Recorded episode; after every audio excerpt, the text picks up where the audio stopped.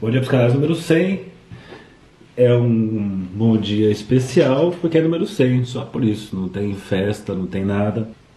Ontem eu fiz uma pergunta, né, no, lá no, aqui no Instagram, ou lá no Instagram, aqui no Instagram, perguntando assim que tema que vocês gostariam de, de escutar. Né? Muitas ideias legais, muitas. Obviamente não dá tempo de, de preparar assim tanta coisa e o que, que, eu pensei, né? Eu vou fazer 100 aqui, eu vou fazer uma pausa, ficar um tempinho aí, porque eu preciso organizar algumas coisas, inclusive do Bom Dia. E aí quando eu voltar, aí eu vou pegar é, boa parte, talvez todos aí, porque eu achei temas bem legais. Esses temas eu vou usar como temas dos Bom Dias. Só nos temas ali tem mais uns 50 Bom Dia já com, com é, ideias prontas, assim, né? Com sugestões. Então vai ser legal isso. E o que, que eu, fui, eu fiz ontem então? Fui escolher algum texto. E tem um texto que eu gosto muito, que o tema é perversão social. E eu acho, minha psicanalista, bom dia. Eu acho que é um, é um assunto assim que para nossa realidade brasileira, mundial, mas Brasil bem forte nisso, a questão da perversão social e a questão do reconhecimento. Esse assunto me chamou a atenção muito tempo atrás. Bom dia, Esté. Muito tempo atrás, na faculdade da São Marcos e que eu já comentei isso uma vez, eu fazer umas lives também antes aqui. E eu comentei algo desse texto, que é o texto do Jurandir Freire. O Jurandir Freire tem ideias bem interessantes assim, né? Porque não fica só no âmbito da clínica, dentro da clínica do, dentro do SET, mas pensa a questão social. E eu lembro ali de uma de uma passagem em que ele fala algo sobre você estar andando na rua e simplesmente você tem pessoas ali em situação de rua, você simplesmente as ignora, né, desvia assim, nem olha na cara nem nada. E, e, e não sente nenhum tipo de, de, de, Não tem efeito sobre você, né? Você vê uma família ali, às vezes no chão, às vezes com papelão, essas coisas, e você passa e aquilo não te afeta de jeito nenhum. E claro, né, a, é, tem um autor que vai dizer que é necessário usar a defesa perversa do desmentido para viver no mundo que vivemos. Né? Porque na defesa do, desse desmentido, você tem aquela, aquela, aquela, aquela dupla posição, que você reconhece alguma coisa e ao mesmo tempo nega essa coisa. O Freud fala disso num texto chamado Fetichismo, de 1927, em que ele fala que é um só tempo. Existe o reconhecimento da castração e também o desreconhecimento. É como se você reconheço, mas mesmo assim eu. É, mesmo assim, tanto que é uma frase da perversão, eu sei, mas mesmo assim. É, tem um reconhecimento e ao mesmo tempo um desreconhecimento. Essa palavra acho que não existe, né? mas tem essa, essa negação do que foi reconhecido. E para ver em sociedade que nós estamos, de acordo com esse autor, é, vai falar sobre essa necessidade de usar esse mecanismo no dia a dia, porque você vê coisas no dia a dia que você não aguenta, né? você vai viver e vai ficar vendo o que você vê, você não consegue caminhar muitas vezes, porque nós somos afetados né, pela, pela dor do outro, pela experiência do outro também nos afeta.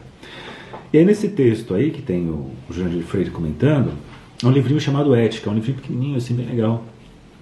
Ele comenta assim, se você, né, as pessoas, por exemplo, elas, elas é, muitas vezes nos, não dá a mínima para uma pessoa numa situação dessa, a família numa situação dessa, simplesmente ignora, simplesmente desvia, simplesmente finge que não existe.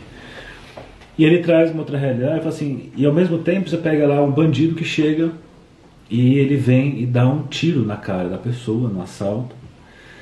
E aí nós, né, faz assim, puxa, mas é, não, não, teve a menor né, piedade do outro, deu um tiro na pessoa, deu um tiro a queima-roupa, não teve esse reconhecimento. Então, assim, é, é complicado porque nós não temos esse olhar para uma pessoa em situação de um desamparo social e ao mesmo tempo a gente quer que as outras pessoas nos reconheçam, assim. E você tem uma crise, né? Esse é o começo do raciocínio dele, né? E lembro que na época, na faculdade, eu fiquei, como assim, que absurdo, né? Que absurdo isso daí? Eu lembro até hoje falando isso, um professor foi legal, falou, é, mas cara, é, por que que você quer ser reconhecido e não quer reconhecer o outro? E essa questão de reconhecimento é um conceito bem complexo, né? O, nesse livro aqui, chamado Perversão Social e Reconhecimento, da Maria Isabel Oliveira Spassenkopf, não sei se é assim que pronuncia, ela faz uma trajetória que eu gosto muito, porque ela apresenta essa questão dessa dificuldade do reconhecimento, esse problema que temos hoje, que já vem acontecendo, obviamente, mas que hoje está bem acentuado, né, de, é, de não reconhecer o outro como semelhante. E ela faz uma construção, e tem orientação do Jean de Freire.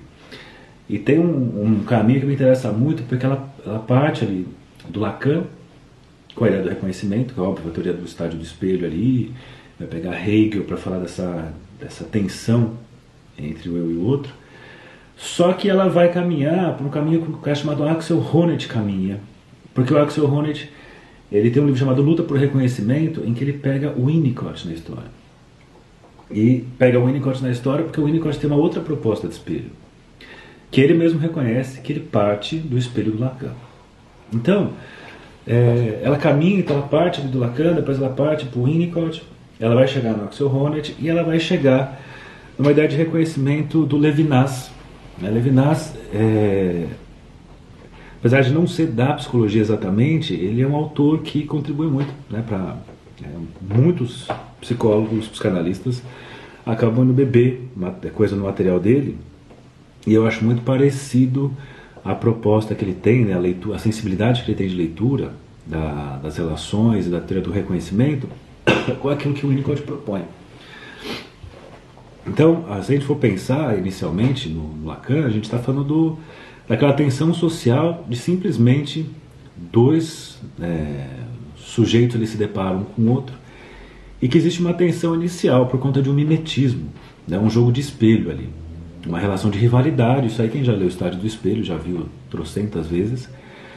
Mas ele tira isso de uma ideia do Hegel, né, que vai partir ali da dialética senhor-escravo, que numa luta por puro prestígio, é, dois homens ali lutam e vão lutar até a morte, até que um lá é, vence, né, e o outro acaba pedindo ali para né, não é morto, ele, ele vence, o outro deveria morrer, mas não mata esse outro e mantém outro vivo para que o outro reconheça esse como vencedor.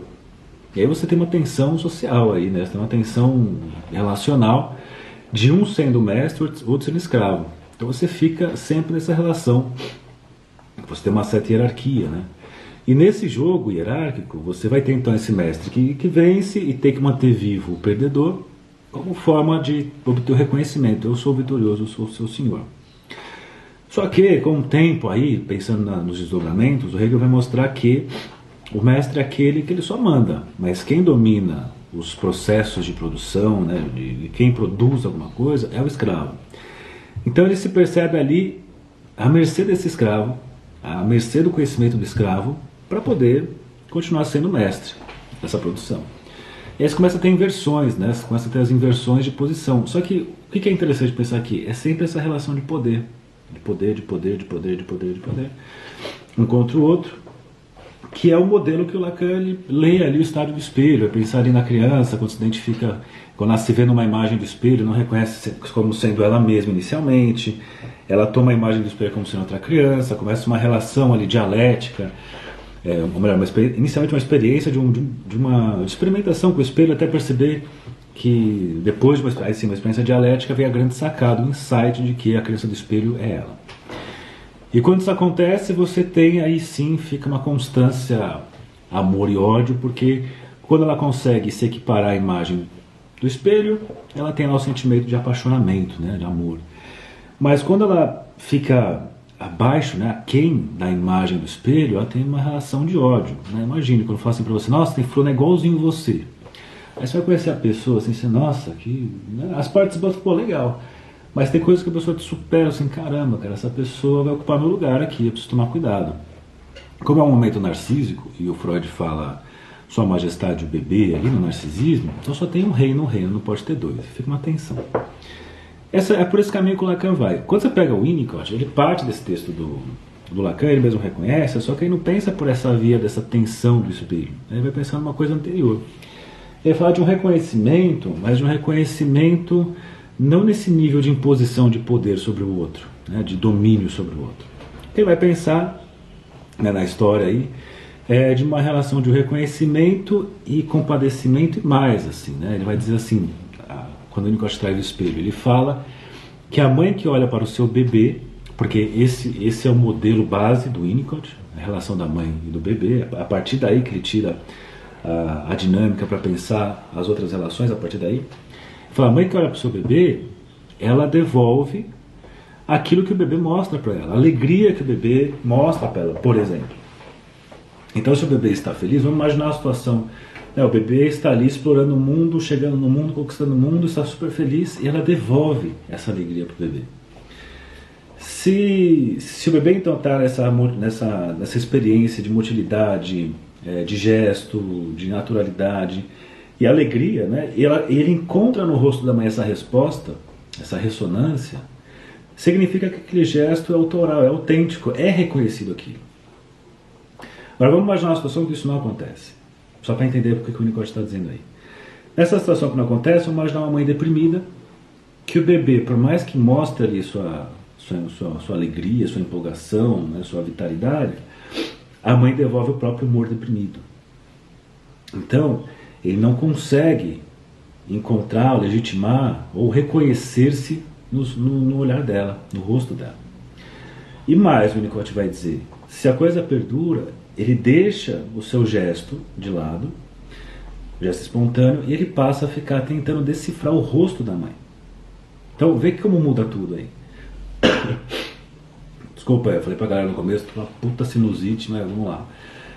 Então ele deixa de, é, de ter esse gesto autêntico, autoral, e ele passa a ficar nessa tentativa de decifrar o rosto da mãe. Aí nesse texto aqui, da Preparação Social, Reconhecimento e Atualidade, é, é aquele tipo de livro que é muito difícil grifar, porque sai grifando tudo, tudo, tudo, tudo, tudo, tudo, tudo, tudo. E é muito legal o jeito que ela faz, porque ela vai costurando autores que são difíceis, né? O Lacan, o Winnicott, o Levinas, o Axel Honneth, e ela vai apresentando um pouco a questão do que é, né, seria a perversão nesse sentido. Quando eu falo de perversão, então, vamos, então veja aqui, pensamos na ideia de reconhecimento dentro do modelo do estádio do espelho, do Lacan ali, com Hegel, atenção social. Pensamos na ideia de reconhecimento do, dentro do Winnicott, dentro do modelo do espelho, mas esse espelho do rosto materno que devolve o humor do bebê. Quando a gente está falando de perversão, a perversão tem uma característica de desumanizar o outro, de não reconhecer o outro. Né? Tanto que qualquer tipo de, de, de é, como é que fala? De atitude perversa, né, de movimento perverso, pegando um pouco da Saramago falando, é uma questão de colonizar o outro. De, de, vamos imaginar Brasil colônia, né? Chega ali os, os europeus e vão destruindo a cultura dos, dos, locais, os indígenas, vão destruindo, vão acabando com as suas crenças, vão impondo ali a própria lei. Então essa ideia de imposição da própria lei, a lei sou eu, é uma ideia que é bem forte para explicar o que é a perversão. Ela começa dizendo, a pessoa perguntou o nome do livro, é Perversão Social e Reconhecimento na Atualidade, da Maria Isabel Oliveira Spassenkopf. Acho que é assim que fala. Então, ela começa com uma ideia bem interessante, assim, até conceito de lei. Olha que curioso, né? Porque lei, se a gente for pensar, ela tem uma característica de tomar parte pelo todo. Ela privilegia uma parte e aplica como aquilo que tem que servir para todo mundo. Então eu falo assim, ah, o próprio conceito de lei é complicado porque é uma perversão. Porque quando a gente fala de lei, a gente está falando de uma lei pessoal que você impõe ao outro. E vamos imaginar quantas leis nós temos que nos submeter, que nós não concordamos, mas que são colocadas porque alguém decidiu dessa maneira. É, e tá aquela sensação também de para quem a lei é favorável é uma coisa e para quem a lei é desfavorável é uma outra coisa, você está fora. Por isso aquela frase assim, para os amigos tudo, para os inimigos. A lei tem muito a ver com essa história aqui. E ela tira esse raciocínio, mais uma vez, do texto do Freud, do fetichismo, em que no fetichismo você tem a redução do outro a um pedaço do corpo. No caso do fetichismo, ele traz o brilho na ponta do nariz, ele traz o pé, ele traz o sapato, que é literalmente assim, coisificar a pessoa. Eu sempre lembro aqui é, eu já falei desse assunto em outros momentos, porque é um assunto que me interessa bastante. Eu cheguei a tentar caminhar o doutorado uma época por aí, depois eu desisti, foi para outro lado, mas eu falava muito disso. Eu lembro do episódio lá atrás, assim, numa, num debate que tinha o Lula, que tinha o Collor, tinha o Enéas, e aí uma hora assim, bom, agora a pergunta do Collor para o Enéas. Aí o Collor, né, escroto, como sempre, narcisista pra caramba, ele olha assim pro Enéas, ah, fala qualquer coisa aí. Né? Esse fala qualquer coisa aí mostra assim, você não é nada para mim. Né? Você, o que você falar, você não, você não me oferece perigo, ameaça, não tem interesse sobre o que você fala, você é um nada. Então, essa posição de você é um nada, de você não tem voz, você não tem ideia, a sua ideia não me interessa, esse é um, é um perigo grande aí, né? Esse é o perigo de não reconhecer o outro como semelhante, ou o outro como capaz de ter uma ideia interessante, ou coisas do tipo. É, e é, é, curioso, assim, a gente vive num momento em que quem fala alguma coisa, né, pessoas que não falavam até então que falam, muitas vezes são chamadas de mimizentas, né, mimimi, não sei o quê. E que é isso, assim, as pessoas estão falando porque ó, eu quero ser escutado também, também quero ser reconhecido. Também quero que você reconheça as minhas necessidades e tudo mais. Então, essa, esse exercício de reconhecimento é muito importante, é fundamental. Né? Ela vai trazer toda a importância é, do que é o reconhecimento, porque no reconhecimento é onde está a possibilidade de uma democracia, de viver em sociedade. Putz, ó, eu sei que você pensa diferente, então é, reconheço tal coisa, não concordo com você, mas reconheço isso. E o Lacan vai dizer assim que esse reconhecimento, que é apaziguador, ele passa por uma via chamada simbólica. Simbólico tem a ver com a linguagem, né? E até feita uma construção por ele de pensar nos registros, já falei aqui dos registros, paixão, é, ignorância e ódio. E no regime do ódio é quando você tem real, simbólico imaginário e o simbólico está tirado dali, ele dito, né? ele não está incluído. Quando você tira o simbólico de cena, você tem a relação ou é imaginário ou é real, você volta para a estádio do espelho. É, e quando você fala da linguagem, é o lugar do pacto, o lugar do duplo sentido, ó, veja bem, não quis dizer isso. Então, quantas vezes você tomar algo como certo, e numa conversa ali com a pessoa, você vê que não era bem assim, você resolve certas tensões porque o simbólico entra em ação. Só que ela vai trazer algumas ideias bem interessantes do excesso da nossa realidade, da nossa é, atualidade, o excesso de coisa, excesso de informação, excesso de, de ideias, excesso de não sei o que, excesso, excesso, excesso.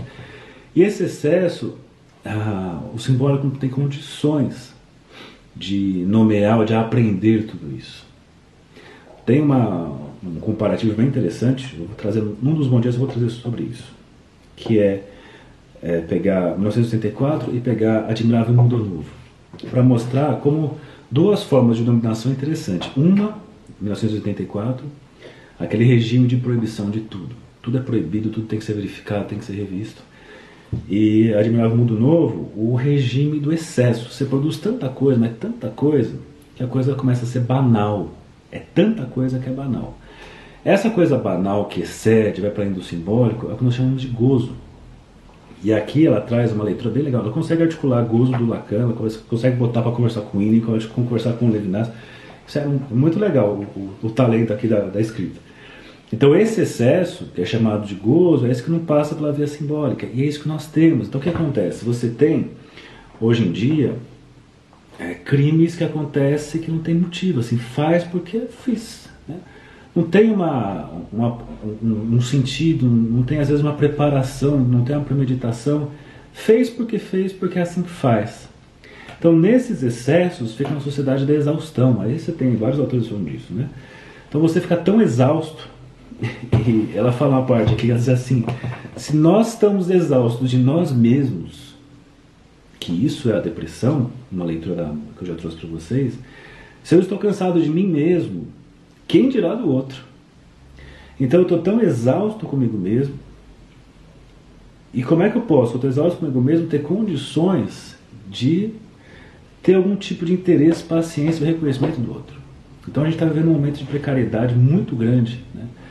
É o, o ethos ado, adoecido, né, coisa que o Heidegger veio falando, que não, é que não só né, o, o crioulo fala isso, né, acho que o Félix fala isso, as pessoas estão doentes, as pessoas estão doentes, as pessoas estão exaustas, exaustas com elas, exaustas com as outras, e aí quando você sai desse nível de poder reconhecer o outro como sujeito, você toma outro como objeto, toma outro por uma via parcial da sua interpretação, e toda vez que você toma a parte pelo todo, você está pervertendo. Né? Você está criando uma situação de perversão. Por aí vai. Eu vou encerrar por conta do tempo, tem que fazer atendimento. Esse aqui, eu vi que tem umas questões aqui é, bacanas, né? Mas não vai dar para comentar, porque no Bom Dia não dá tempo. Mas tem lá o grupo do Telegram, para quem quiser falar depois alguma coisa, fica lá à vontade. Então, só para organizar algumas coisas, esse aqui é o Bom Dia número 100. É, era para ter chegado antes o Bom Dia, mas aí tive problemas no final do ano, não consegui chegar. Era para ter acontecido, tipo, sei lá, um mês atrás. Mas aí foi caminhando, né, o, o, algumas coisas deram errado, por isso que eu coloco assim, acontece todo dia 6h40 quando dá certo. E como eu cheguei no 100, agora eu vou fazer uma pausa, porque eu tô com muito vídeo, né? Eu fiz 100. É, tem a versão Spotify do Bom Dia, só que no Spotify, nossa, eu tô atrasadíssimo assim. Spotify, deixa eu ver quantos tem lá. Como é que eu nem sei achar aqui? Bom dia, psicanálise. Ah, eu aqui, ó. É, ó. Salvador Ferreira Psi deve ter, sei lá, deve ter uns. Nossa, deve ter uns. Quantos bom dias? Deve ter, ó, tem 11 bom dias aqui no, no Spotify. E são 100. Então eu preciso botar essas coisas ali. E uma outra coisa que eu vou fazer também, eu vou pegar aí uns dias. Né? Vou pegar desses 100 bom dias, eu vou selecionar, sei lá, uns 70 deles. Os que eu achar que são mais interessantes assim, de desenvolver. E alguns outros assuntos que eu falei na, nos vídeos que eu ponho. Tem mais de 400 vídeos no canal. Vou selecionar alguma coisa em torno aí de 100 para produzir né, alguma coisa escrita. Né? Então a gente tem pedido assim, então é, se tudo der certo, no meio do ano tem ah, um, um, livro, pelo menos em termos de conteúdo pronto, esperando. Ah, levo atrás de, lá, de editora, não sei como é que funciona, tem que ir atrás disso, mas a ideia é pegar esses bons dias e provocações que veio fazendo aí na, na, psicanálise, na no YouTube e sobre psicanálise e colocar no texto, né, colocar no papel. Então é isso aí. Então esse foi o nosso número 100. O texto é Prevenção Social e Reconhecimento na Atualidade. Né? É, dia 12 começa o curso do Winnicott sobre Brincar e a Realidade. Bem, esses assuntos passam muito por aqui que eu falei hoje. Também vai ter o, o Trabalhando com Lacan, parte 1, que eu trabalho os primeiros textos do Lacan, trabalho os 30 primeiros anos do Lacan, então é bem legal assim, porque é, muita gente já chega falando do último Lacan, né? Acabou de chegar, não, porque eu gosto do Lacan e eu gozo daqui, eu gozo dali, tudo gozado. Mas assim, antes de ficar falando lá dos últimos cenários, assim, vamos pegar. Essa foi minha, é a minha proposta, né? Eu voltei lá para o primeiro texto do Lacan, tese de doutorado, os textos psicanalíticos iniciais, e fui trabalhando até a metade do seminário 2, que a minha ideia é depois fazer do 2 e 3, depois do 4, do 5, fazer uma série de, de cursos, entre aspas, abordando os seminários. Então, essa primeira fase já rolou, que é trabalhando com o Lacan, que vou pegar o primeiro texto do Lacan até metade do seminário 2. Então é isso aí. Obrigado pelas parcerias nessas manhãs. Vou fazer uma pausa aí de alguns dias. Vou ver ainda com o tempo, mas eu vou contando aqui na, nas redes sociais para organizar essas coisas, começar a preparar o livro, né? Já tem, já está separado né, alguns dos textos mas eu preciso fazer o desenvolvimento e, e colocar mais coisas no, no, papel. E é isso. Hora de fazer a inalação, trabalhar. Bom dia para vocês, bom dia para vocês. Isso foi Bom Dia para os canais número 100. Lembrando, eu vou pegar todas as, as ideias que vocês deram para fazer o Bom Dia 100, eu vou juntar e aí eu começo a segunda temporada do Bom Dia Psicanálise já em cima dos temas que vocês trouxeram. Acho que vai ser bem legal isso aí. Então, tchau para vocês aqui, tchau pra vocês do YouTube, tchau.